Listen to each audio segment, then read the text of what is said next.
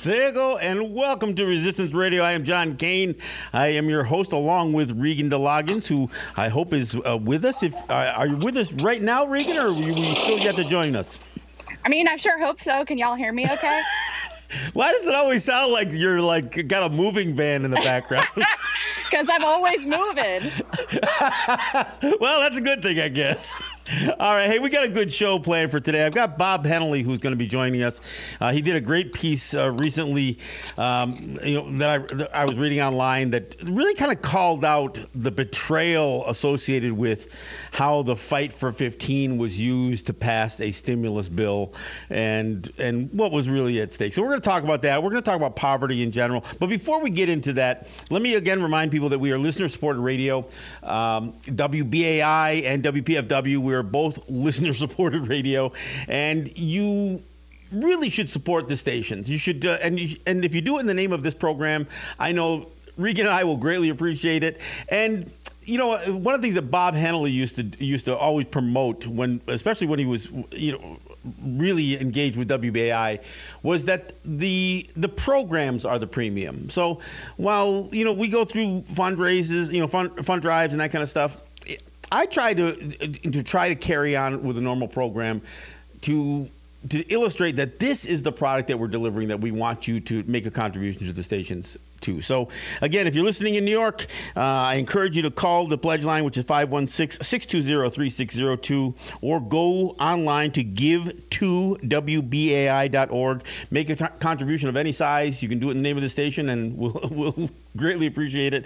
If you're listening in Washington, D.C. on WPFW, then I ask you to go to their pledge line, which is 202 588 9739, or you can go online at WPFWFM.org and follow the prompts to make a donation. Um, listener support radio, folks, it's it's up to you. It's up to you. You decide not only if we stay on the air, but what stays on the air. So um, make a contribution. Uh, do what you can when you can. We appreciate it. All right. So everybody's like, uh, you know, trying to rave about the new stimulus package, you know, 1.9 Oh, trillion dollars or whatever else, um, and you know, and, and I really can't help but feel like there was just such a, an ugly shell game that was being played uh, with you know especially with the with the 15 uh, the, the minimum wage at 15 dollars an hour that that whole fight for 15 and you know and and I look at this stimulus package and and the the first one uh, that was passed during the, during the Trump administration, and the amount of gifts that go to the wealthy are still incredible. Oh, sure, they trimmed down the fourteen hundred dollar uh, checks, uh, so if you made over hundred thousand dollars as a as a household you're going to get something less. So they, but but see that's I mean that's not even a lot of money in some depending on you know which economy you're living in, but the amount of of you know grift that, that has gone to you know to to who knows where um, is is just incredible. But um, I, you know, I really want to bring Bob Hennelly into the conversation. I know that uh, you, Regan, and I we're, we're, we're going to have Bob for the first half of the show, uh, and then I want you and I to talk specifically about poverty, where it hurts, where it hits, uh, specifically you know, as it relates to native territories. And I know you have some thoughts on that. So, uh, Reggie, do we have uh, Bob Hennelly with us yet? Yes, we do. Bob Hennelly, are you there? Hello. Yes, I'm there here. he is. Well, one thing I got to tell you, I, I so greatly appreciate you um, you reaching out to me this week. Uh, I, I read your piece, and you know, and, and there's this whole hodgepodge of not just what took place with this so-called fight for 15 um, being used as a as a pawn to pass the um, uh, the stimulus package, but but even in the in the bigger context, when I hear conversations about the Poor People's Campaign, you know, I, I think there's so much that gets missed in that conversation. But but before you know we even kind of you know parse that out, give me your you know g- give me the overview. I know you did a, a great piece on this, uh, but uh, talk to me about what happened to the uh, fifteen dollar an hour minimum wage. I, I benefited from having a conversation uh, with Dr. Barber, Reverend Barber, who leads the Poor People's Campaign, right at the cynical point where um, the Senate parliamentarian at $171,000 a year, an unelected person, had decided that lifting the uh, minimum wage from its poverty level of $7.25, where it's been stuck since 2009, to $15 was just too heavy a lift and inappropriate for the uh, use of the reconciliation uh, maneuver that the Democrats are using to overcome um, the white supremacist uh, filibuster.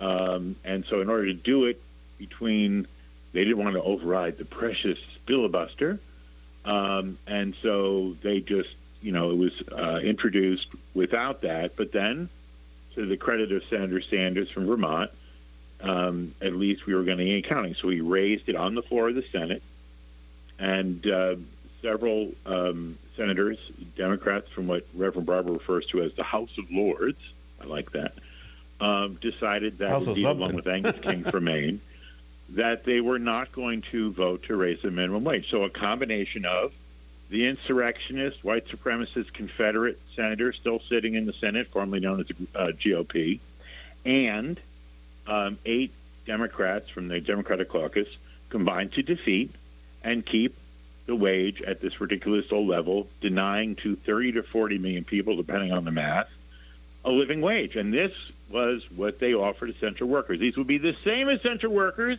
that they've been wringing their hands about about what a terrible situation, how the pandemic has revealed the stark injustice and cruelty that is in our culture.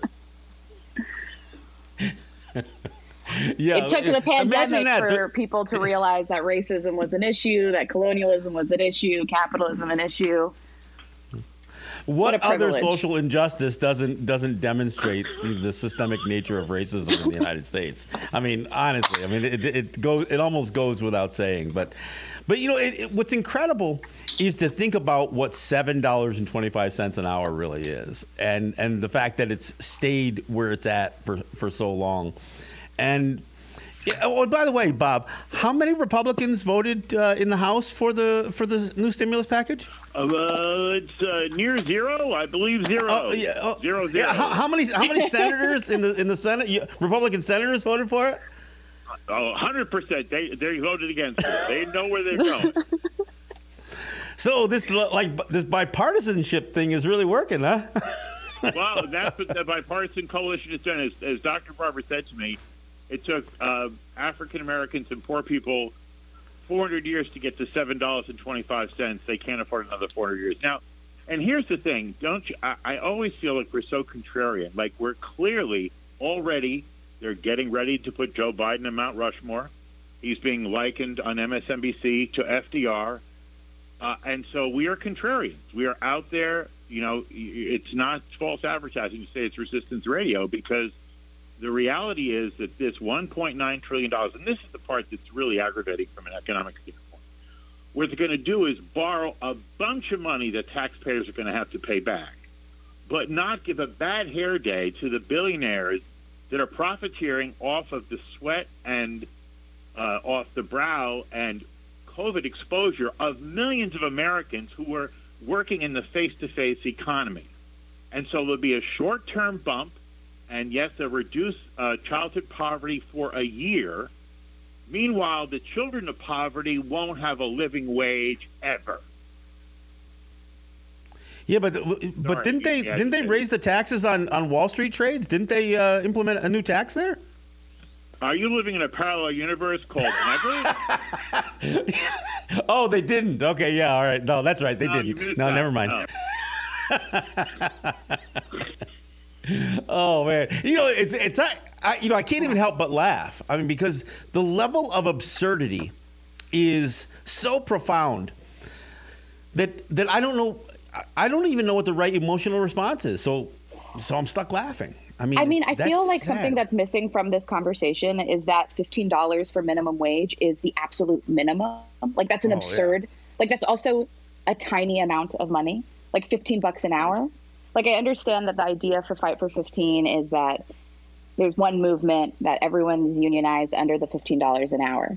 But the reality is that that is not a livable wage either. In most places no you- it In absolutely most is not. places, It- it's, it, it's just to scrape by, and that's an absurd thing to ask of people is to scrape by when the intention is for us to thrive. So the reality is that even the fight for 15 is a problematic movement. we should be pushing well, for significantly more. Years ago, it was a good idea. yeah, exactly. It was a good idea eight years ago. yeah. But we are now well, here well, in this time, in this moment, and it's not enough. And it would never be enough in the same way that this uh, the stimulus package is a joke. Yeah.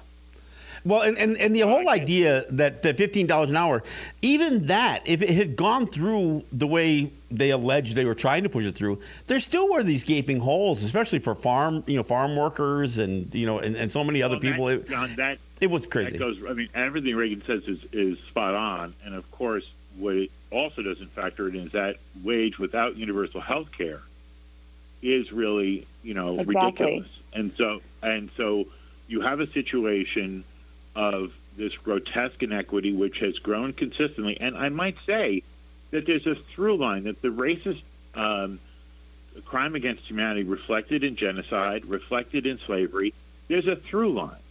And so it's very important to continue to bear witness to this. So it's important to remember, I'm sure your listeners do, but you know, there might be in Washington some off person who just turned by accident to this dial.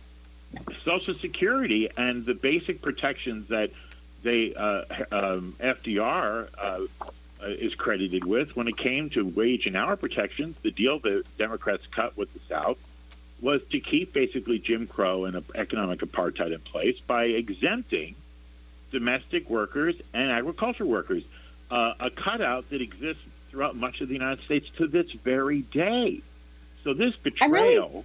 I'm really I'm really glad that you brought that up, considering that there has been a legacy of black and brown organizers in the South who have been organizing against, or rather for, raised wages and against the continued uh, co option of domestic work. I mean, black women were organizing domestic work parties in the early 1910s, and even, I mean, during the height of Jim Crow, specifically in Mississippi and Alabama and Louisiana. There's a, there's a legacy of black women and brown women organizing against the the way that domestic labor is viewed within the United States. So this isn't like a contemporary issue. This is a historical issue in which we can see that domestic workers are constantly put down and not seen as enough. In the same way that we are now uh, labeling domestic workers as essential workers. Nonetheless, they don't have access to the same. We don't. I say uh, like they, like we aren't a part of it. Like they don't have access. We don't have access to the same needs and resources. It's an it's an absurd. It's an absurdity that has been happening for for forever. Well, and and at the end of the day, you can attribute everything. You know, when it comes to um, you know social inequities right along the the, the wage and, and the income line, and of course, those those wage earning and those those uh, you know, those poverty lines run right along racial lines, of course. But you know, they've even did a study where they were talking about the development of the brain and how they could correlate the the development of the brain with income because they know that from you know from cradle till to pre-K, what's happening to children who are born into poverty is nothing, it, it will essentially never be overcome. The damage that is happening to children in those first four years of life will never be overcome, not just with the current system, but with any system because you've created such disparity that you've actually altered the the physicality of, uh, of, of somebody's development. Well, generational poverty is generational trauma. They are synonymous. Those who grow up in poverty, whose families grow up in poverty, it's literally uh, embedded within us. So it, it is a real issue that if you grow up in abject poverty, that it will be a constant, uh, it will haunt you. It's a haunting for the rest of your life. And probably assuming because we constantly are participating in capitalism, you will not escape it. Your children will not escape it. So this generational poverty is, is a really, is a hot topic, if you will, contemporarily, but this has been an issue. Yeah. Well, and I would say that one of the things that is particularly clear is that this uh, Biden and was, uh, you know, they were talking about the, the punditry was talking about how they weren't going to make the same mistake they made back in 2008 when they bailed out Wall Street and left MLK and Main Street to hang. No, they were going to do it different. These new kind of Democrats. Well, of course, what happened then was that they did bail out Wall Street. They recapitalized the same predators that brought about the collapse of home values. And so uh, it was the largest. African Americans may have nominally uh, gained the bragging rights of having a person in the White House was African American, but they lost their own home in, a, in, a, in numbers that were unprecedented. So you've now seen going into the pandemic, what set the stage for that pandemic was, was, was the intergenerational legacy that Regan so eloquently described. So going into it, we had set the table for this mass death event. Well, and who benefits? Who benefited benefited from all of those uh, those foreclosed uh, mortgages? Well, you know, the same characters were came back and then bought up the rental housings. I've done stories about this where right. they went up and, and bought the and the, or they let them just exist as zombie homes, which further undermined the ability of the people that of color who managed against all odds to hang on. And so what ended up happening was is these neighborhoods uh, that I've been reporting in and working in, what happened was the few people left that were kind of trying to hold on get taxed out because the way the government makes up the decline in value of the real estate is to raise the taxes on the few brave souls who've managed to hang on. Sure. So, I mean, when we talk that, about the, the rich getting richer and the poor getting poorer, mm-hmm. and, and I know that sounds like a nice catchphrase, but but to put a finer point on it, the reason that you ha- you have a much larger uh, income disparity today can be much of it can be tra- tracked to right what took place in 2008 with the with the bailout. I mean, and, and I think mm. that's the point that we miss because it's easy for the people on the left to blame the people on the right. Um, and a lot of the the general people who may be somewhat apolitical to buy into that argument, but there has to be, and this is really what, what part of the reason for having this conversation. There has to be accountability held uh, against the left. But that's, a, I, I feel like I have to push back on that, John, because I, I hate that argument. I hate when people are like, vote in these absurd uh, politicians, but we will hold them accountable. You can't hold them accountable. The whole point of settler colonialism and the politics that is settler colonialism is that it maintains the status quo. So when we say, okay, we can vote someone in, but then we can hold them accountable, the system literally does not allow that. We can't hold Biden accountable unless we're going to, you know, go storm the Capitol. well, well I, I, I, agree. I agree with that. I agree with that, and that's not really what I'm saying. I'm saying that that the left can't be given a pass because they're somewhat better than the right. I mean, and that's Absolutely. the argument that's being made. That's that's like, I guess real. I'm really. I'm not saying, look, you know, you know, hold your nose, you know, pull the lever, you know, vote for somebody you don't like because you can reshape them afterwards. No, I, I agree with you 100. percent That's that's not that's I, I the system is so flawed that that what, it is it's almost irretrievable what's also disturbing is not only how the system is flawed, but then how harm reduction is um, like insidiously tied or braided into it, in which we are uh, fed this idea that okay, vote vote left. I'm putting left in quotes because Biden is not the left, not my left. Um, but it's an, an insidious part where we are told that like voting for the lesser of these two evils and then holding those politicians accountable is a way to make change. But we can see already from the Biden administration that that's not real. It's never been real. I mean, most of us have known this for a while, especially if you're from a uh, a colonized community or a community that is constantly under the under the boot of settler colonialism. But the, the reality is that like you can't like even last week when we were talking about Deb Haaland, like how are we going to as as indigenous people as Indians, how's Indian country going to hold Deb Haaland accountable? Like I, I feel like right. this conversation of like we will hold them accountable is such an easy way to avoid having the actual conversations, which is that all of these politicians, every single one of them, is a problem. You can't hold problems accountable. We just can't have this system. Yeah, well, yeah. you can't you can't promote the I, system and then try to hold it accountable. Go ahead, Bob. Exactly, I, exactly. I, I want, want I think that one of the things that uh, needs to happen and is already happening is authentic, real world responses that affect changes in people's lives where they're where they're empowered and have taken the power and agency for themselves to make the changes in the communities that they envision. Can you give an example of what you're imagining? Well, no, I mean I just think that there's and you see some manifestation of it where coming out of even like the Panther tradition of uh, mm. and what we've seen in in the Native response around the country, like yes, you're aware of politics, but you're pressing needs for your children you have pressing needs, you have you know, the, and the whole Freedom School movement came out of a direct response to the need to uh, to understand that um, sometimes, and those of us who have been blessed with having a chance to raise children know that you can't uh, in a kid's life this you can't you know a lost month is a lost month a lost summer is a lost summer. And so there has to be kind of like an anarchic direct action kind of approach and to create institutions that support community institutions just like these, these radio stations that are outside of this power structure and I, I think we have to kind of move on both planes i think we both have to be aware of the political world we live in lest we be marginalized like the amish but like Regan says, inspired by a kind of radicalism that creates their own reality. No, and I, and I get that, and I, and I understand that. Look, look, we all have to do. We, we all get by day to day.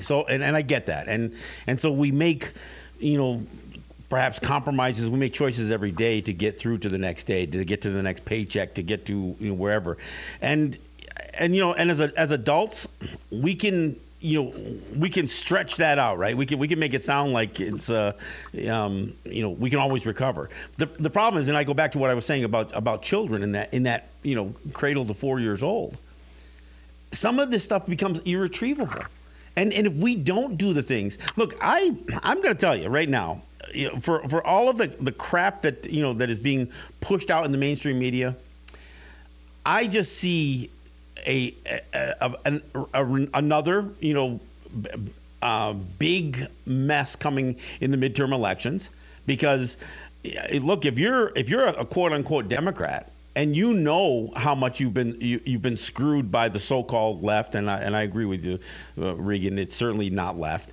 But when when you know how much that you've been screwed by the people that you voted for and and they're and they're always trying to frame it as if oh it's, it's like baby steps. And and it's not. I mean so at some point you say I, I'm, I'm giving up on the system. And look i don't think I, am less concerned about you know Trump becoming president again than I am the fact that, that he does have influence in all of these local races. I could see I could see the the Democrats losing the Senate, losing the House in in mm-hmm. uh, in less than two years. I could see that happening. Because Absolutely. What what's the motivation uh, you know for anybody who would have voted for a Democrat? To to realize, look, this this stimulus, stimulus package looks just like the one that uh, you know that Trump passed. Well, 2016 is instructive. That's why Secretary of State is Clinton is Secretary of State Clinton. You had yeah. in these communities we were describing, um, African American folks did not have hope and change because Grandma's house was gone. Yep. I think that your question, John, what is the motivation, is so important when we talk about why liberals continue to uphold a neoliberal agenda, which is the reality is it's to placate inaction. When people participate in, again, I'm putting leftist politics in quotes, but let's just say liberal politics, mm-hmm. democratic politics. When people participate in those, it's under this guise of allyship, as if though their vote will maintain or help break the oppression that we see constantly. And I think that in the end, people who vote are are aware that it is in in, in hopes to just placate this abject white guilt or if you're not white, then just guilt in general for not participating in larger conversations of revolutionary work. It's easier to vote than it is to do mutual aid. It's easier to vote than it is to be radical. It's easier to vote than to be a criminal according to what the state has defined a criminal. And the reality is that most of us who do not live within the confines of, you know, under what people deem as liberalism do live lives as criminals. Yeah. So I think that that's also a part of the conversation mm-hmm. is that I think people are fearful of being seen, you know, as someone who's working against the state. I mean, I, what, you, what you just said is just so true. I think about my life as I live it right now, how so much of it is essentially characterized as um, as a life of crime.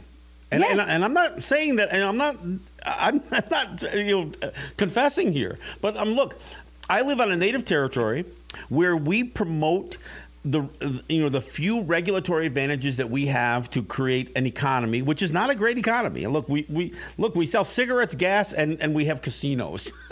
that's what that's what exists on native territories. and you know what? Every cart of cigarettes that sits in a, on a shelf on uh, on the stores here on native territory, the state says is contraband. Every one of them, because if they don't have a New York State stamp on it, even though they're on our territories, it's considered illegal. And who do, who do you think sponsors the work that I do? So, so I am, you know, I, you know, I am the the direct beneficiary of uh, of of these of organized crime as far as the state is concerned. You know, oh, I don't. Lord, I don't John's co- going to prison, y'all. Uh, again, I don't. I don't cooperate with with uh, you know with tax officials. I mean, everything. You're you're right, and and that's not even talking about the work that I do. That's just talking about the stuff that I don't do. I mean, you're, you're right. We have been criminalized. One hell of a premium.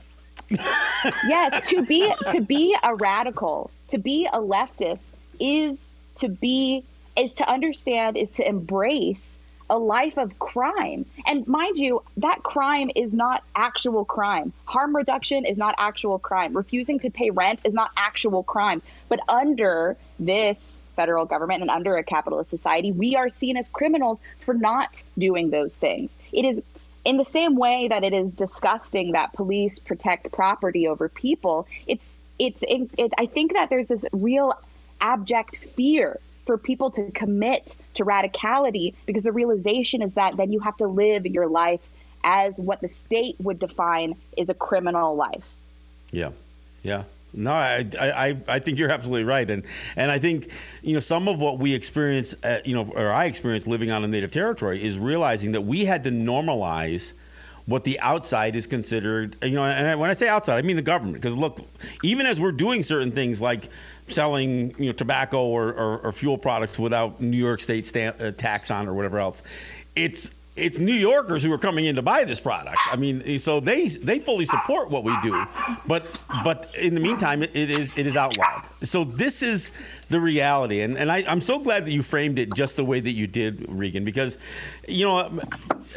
It is so easy to, to, to think that you've that you've somehow slipped through um, you know, a loophole or something like that. No, it's not. I mean, folks like me, I've got to live my life right out in front of everybody to say, no, I'm not playing your game. I'm no, know, I've chosen it. a I'm life resisting. of crime. exactly. Yeah.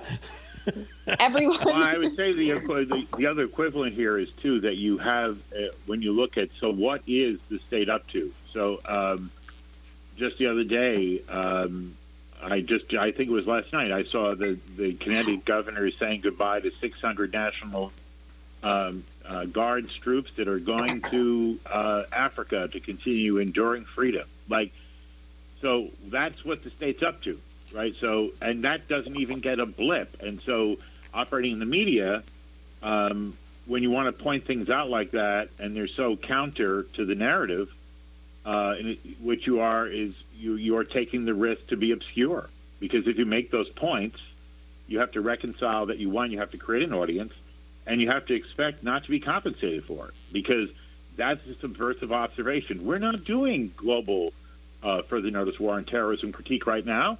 We're doing Joe Biden is a great hero. So anything outside of that is just not part of, of the debate. And so then it becomes part of the debate once we have a crisis. Then people are like, well, how is it that, and this is the thing I, I don't, uh, I, I can't figure out. When we have the Capitol breached in this massive security breach that happened, and we marshaled all these resources for Homeland Defense, $700 billion a year of borrowed money that's part of this poverty machine, this great pyramid scheme. Why isn't it? Why aren't the generals and the whole security apparatus of the state called into question as having failed? Why is it then those are the same people that didn't see it coming that we have? Well, what do you think went wrong on uh, January 6th? Well, tell us, General, what went wrong? Nothing went wrong. Everything went exactly to plan. Yeah. Yeah, we got the and I think that's what flag in there finally. It only took over 100 years. yeah, no, that that's exactly right. And and and look, you know, Bob, before you go, um, you know, I, and I and I've got to, I brought this up to you in our conversation. Look, I appreciate um, on its face the work that Reverend Barber and the Poor People's Campaign is is is doing, but you know we haven't had as as native people we're not even a part of that conversation. But what i here's what i will say and and regan you, you feel free to jump in on this thing. We the black lives matter movement where we did no specific lobbying, we, we, you know, many Native people supported the Black Lives Matter movement. We were direct beneficiaries of the of the demands and of, of the work that the Black Lives Black Lives Matter movement uh, brought. I mean, look, when they were taking down Confederate statues, they were taking Columbus statues right down beside it. The Washington Absolutely. football team, its name, you know, it lost its name because of the uh, of the the call to social justice in the wake of George Floyd's murder. Yeah. So I mean, when when I when I think about these big movements that are organized top down, I don't see where Native people fit into that. But I certainly have seen where uh, where at the grassroots level, the people who who I can actually look at eye to eye, I know they see me. I'm just not sure the people on the top see us. Absolutely. I mean, the grassroots movement is based in community work, and that's why we see ourselves within it.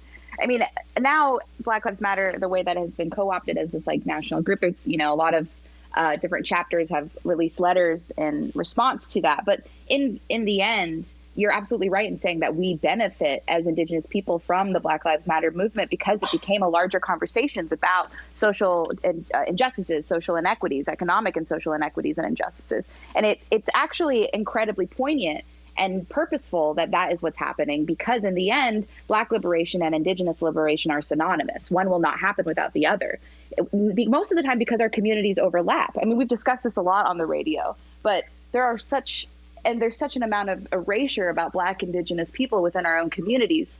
You know and i've talked about this a lot as growing up in the south and growing up choctaw and the immense amount of anti-blackness within my own nation and i think that that is also a part of this is that sometimes we're surprised being like oh wow as indigenous people we've benefited from the black liberation movement and the reality is because they are one and the same often our communities overlap in so many ways uh, so it's, it's, not even it's not even overlap. It's we're all on the same spectrum, you know, and, and that's well, and, and, and, and in the crucible of actual specific struggle in communities, that's exactly what's happened. Where the the otherness uh, galvanized coalition building because of the uh, the aggressive and violent nature of white supremacy. I do want to say though, John, that in my conversation with Reverend Barber, there was constantly connecting and reference into the native struggle. So I, I can't. I, I'm not a scholar to talk about how the Poor People's Campaign is rolled out.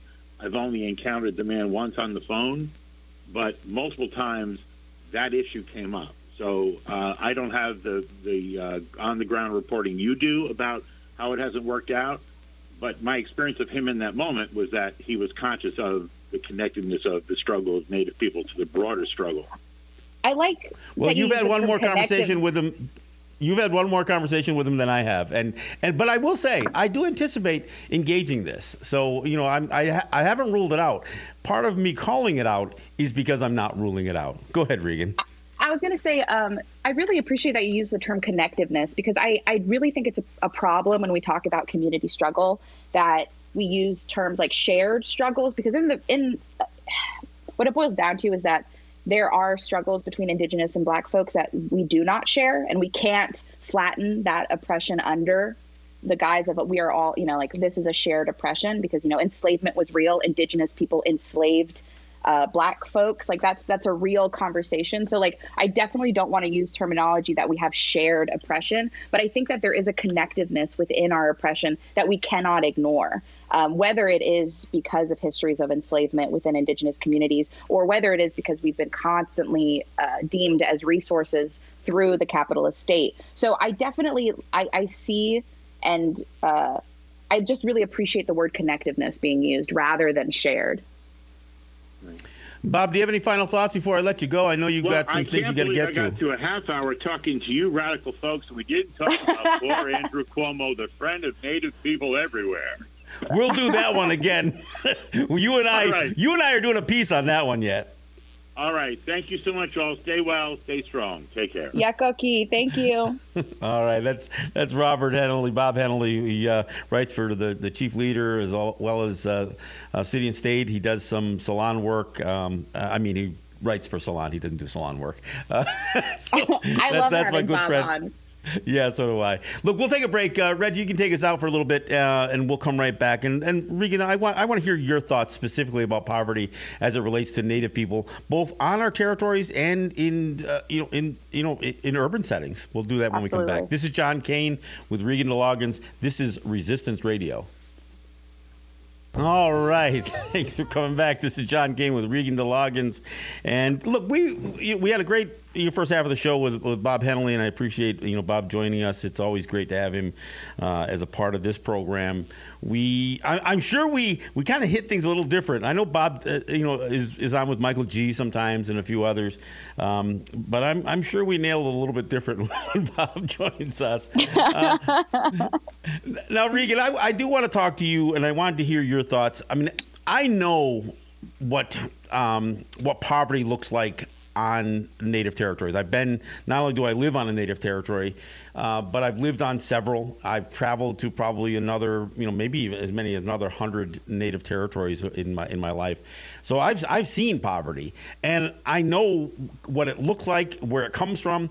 But but I wanted to hear your thoughts because when I what I oftentimes neglect is what it's like for native people who are trying to carve out their lives in, in, in urban environments, especially since part of the reason we have such a an exodus of native people from our communities to some of these urban environments is in the pursuit of some sort of gain, some financial gain. So give me your thoughts. Absolutely. I'm really glad that we're talking about this. It's something that I've been unpacking a lot um, as an urban indigenous person uh, you know, like I, I, left I left the South at a relatively young age to come uh, to come here um, as to participate in resource extraction, to participate in gentrification. You know, like I came to Lenapehoking to go to art school and to like further myself as this uh, as this you know as an academic as an artist and I think a lot of us come into Lenapehoking, into Mannahatta specifically, with the intention to participate in resource extraction, with the intention to uh, move ourselves up on the social ladder. And of course, you know, there's always a constant reminder that that is part of capitalism and also a part of colonialism. So it's something that I've been unpacking a lot. And of course, that's a difficult thing um, as an Indigenous person to realize that you are also part of this larger issue of resource extraction, of gentrification, and of um, the removal of community members off off land. Uh, out of you know, apartments can I stop you just for, can I stop you yeah, just for a second because I do I only wanted to add this because this is also some of the reason that people make the move to go to someplace like Washington D.C. There are many Native people who feel yes. like they can go to D.C. and make a difference, and and you and I have expressed our concern about that strategy. But I know that there are well-intended Native people who, who believe that, that not only can they go to someplace like New York or Los Angeles or you know or or Washington D.C to to realize a, a, a bigger impact on social change. So I just wanted to throw that out there, especially for our, our Washington D.C. listeners. Absolutely. I also think that something that really isn't discussed, which is something that I've personally been unpacking and looking to unpack further, is a lot of us leave our communities because of, of queer phobia, because of being removed from spaces or being seen as threats to spaces um, to our own community members. So I, I don't, you know, when we talk about moving and leaving community and coming back to community, it's also important that we understand that community shifts and changes with us as well. So even though I do have community back home that I see as my kin, I also have community here, um, which is, you know, a group of people that have held me through a lot of trauma that has been inflicted. So I, I think that when we talk about this urban indigeneity, it's a new, not that it's new because we are new to the space. We've always had cities, but rather it's a new conversation because we're beginning to really look at what it what does it mean in terms of land back, in terms of decolonial theory to be queer and urban indigenous and to feel unwelcome in our in our spaces, to feel unwelcome back home, to feel that we were pushed out of community for our queerness. So I think that that is also a part of the conversation that isn't really discussed um, when we talk about leaving community. Sometimes we're forced out of community, and that's well, and, an incredibly on, on painful note, also, aspect. Let's not let's not forget when we talk about the the community shifting, we we see in many ways much greater assimilation back home in some of these native Absolutely. territories than what we can realize as an activist in, in an urban environment. And I think, you know, you being Choctaw, when I saw a couple of years ago, back when my, when my, my friend um, uh, Ben Carnes was still uh, was was still with us, that that the Choctaw Nation of Oklahoma had made a formal tribal resolution declaring that they were a Christian nation, and they Yep. had these huge billboards. So where did that leave all of the, the native people who who had resisted this this assimilation into the church? So you're right. I mean, it isn't just that that that society shifts. We can see the regression that takes place in some of our native territories back home in, in a big way. yeah, assimilation is real. You know, I didn't feel like I was uh, was comfortable in community and back home in a lot of ways. You know, I'm I'm not Christian. I was not ever raised Christian either, which is I think an important aspect. I think both of my parents are pretty. Uh, we're pretty against that in terms of how we were raised, which was beautiful. I, I'm so thankful that I was raised uh, without Christianity. Nonetheless, it's just a really im- assimilation is so important when we talk about leaving community because I did not feel as though I could be a part of the community that was being built in. Uh, well, at this point, this is in Georgia. Nonetheless, like when you come from assimilated nations that are overtly Christian, overtly homophobic, and and embrace a lot of that as traditional, you escape, and so you go to, to different places. And I found myself here in Manhattan, in Lenapehoking, and that's a and this is where I found my community, and actually where I found a lot of my radicality. Um, but now it's this question of like, do I go back home and participate in re you know I hate the term re-education because it's so uh, tied to to boarding schools. But nonetheless like I can see the benefit of going quote unquote back home and participating in education as a means to radicalize my community. So I think that when we talk about this as like urban indigenous folks there's a lot there's a lot to unpack that is just it goes beyond just oh I came here to resource extract. I also came here to escape a lot of you know violence that I experienced within my life for my identity. So I definitely feel as though this is like a, a, larger conversation that folks are now kind of tuning into more. But when it comes to poverty, which is where this all kind of started, when it comes to poverty, poverty of urban indigenous populations, we see it constantly. We just don't define it as indigenous. And the reason I say that is because we have large populations of immigrant indigenous people from south of the so-called border. You know, lots of folks coming in from Central and South America and working here in Brooklyn and in Manhattan and Canarsie land. And that poverty is real, but we don't define it as indigenous, which is incredibly problematic and participates in the erasure of the largest indigenous population in in an urban setting, which is here. You know, New York City has the largest urban indigenous population, and most of those folks are indigenous people from Central and South America. So well, I think much of it's un, un, I think much of it's uncounted. When when they when I hear those Yes, numbers, true. I can't help believe that much of the uh, of the indigenous population from you know from south of the U.S. border is is greatly being undercounted undercounted and that kind of po- and those poverty systems function totally different because we're talking about people in poverty who do not um, are not part of systemic resources. So that's a totally different conversation about what does indigenous poverty look like in an urban space because a lot of these folks, as you said, are uncounted, uh, undocumented, underdocumented, choose not to be documented, have been forced not to be documented. And so, what does that mean then? What does poverty look like? And that's when you see actual networks of mutual aid that we don't even define as mutual aid cropping up and becoming so radically important.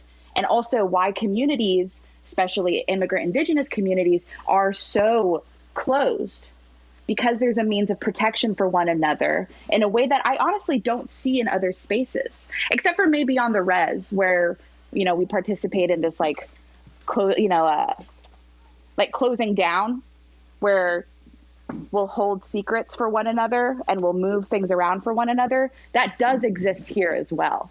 We have just networks that are just not government funded and not federally funded. They're networks based in signal chains and text messages, which is beautiful. Well, and it's and it's and it's not like we're hiding. I mean, even when we're in these in, uh, urban spaces, it's just that you know, because of the, the sheer population, it is you know we're we're essentially hidden in plain sight. You know, I, but I also go back sometimes to, we are hiding, and that that being able to hide and being able to be to be secretive is really important. As sure, you know, especially yeah, when we're and on our territories that, we, we can. Are, well, especially in many of our territories we can, that. we can. Go ahead. I'm sorry.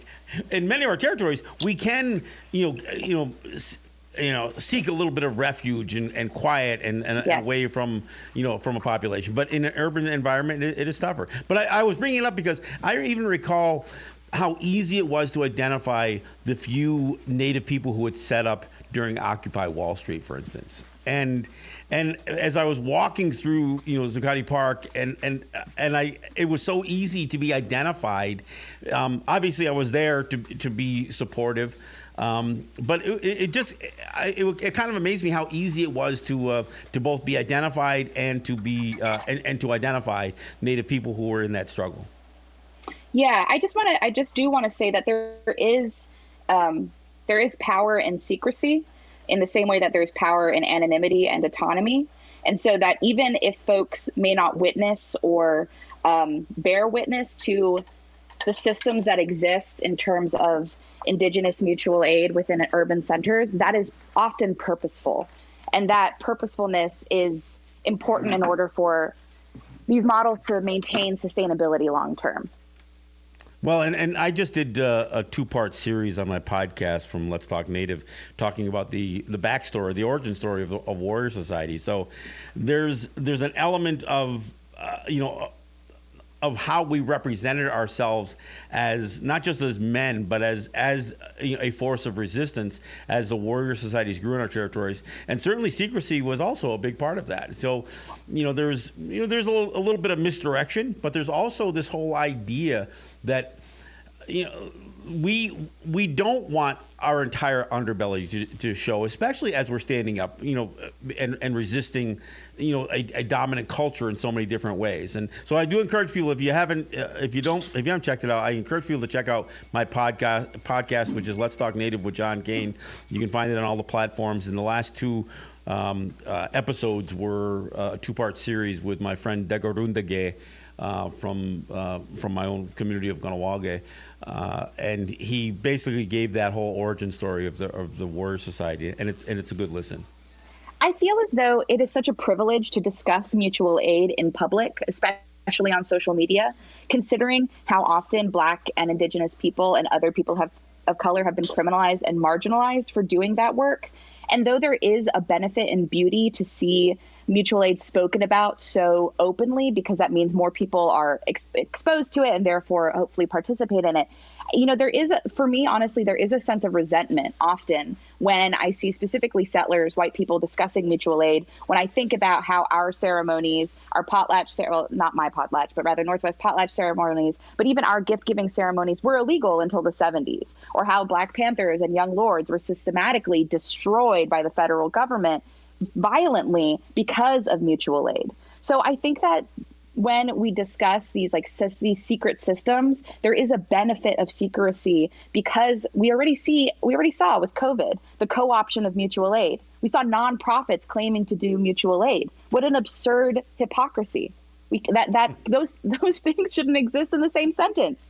So I I do think that that anonymity within moving in spaces within maintaining communities, specifically from an urban indigenous perspective, is a necessary part of our survival and our thrivance. And there's a lot of it that people will never see. And that's purposeful and thoughtful in the same ways that we guard our ceremonies and traditions, because when we share them, we've seen what has happened. You know, mutual aid is a part of the ceremony and tradition. So when we invite settlers to participate in mutual aid, it is truly a labor of love.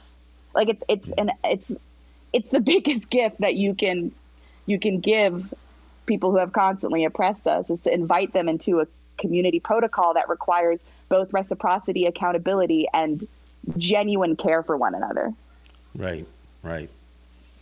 You know, I, the other thing I, I, just wanted to throw out there, uh, as when we hear pol- uh, poverty being defined, um, there's mm. you know, they of course it's of course it's dollars and cents, you know, which is the the metric by which they measure it. Uh, it's not necessarily you know certainly quality of life issues and.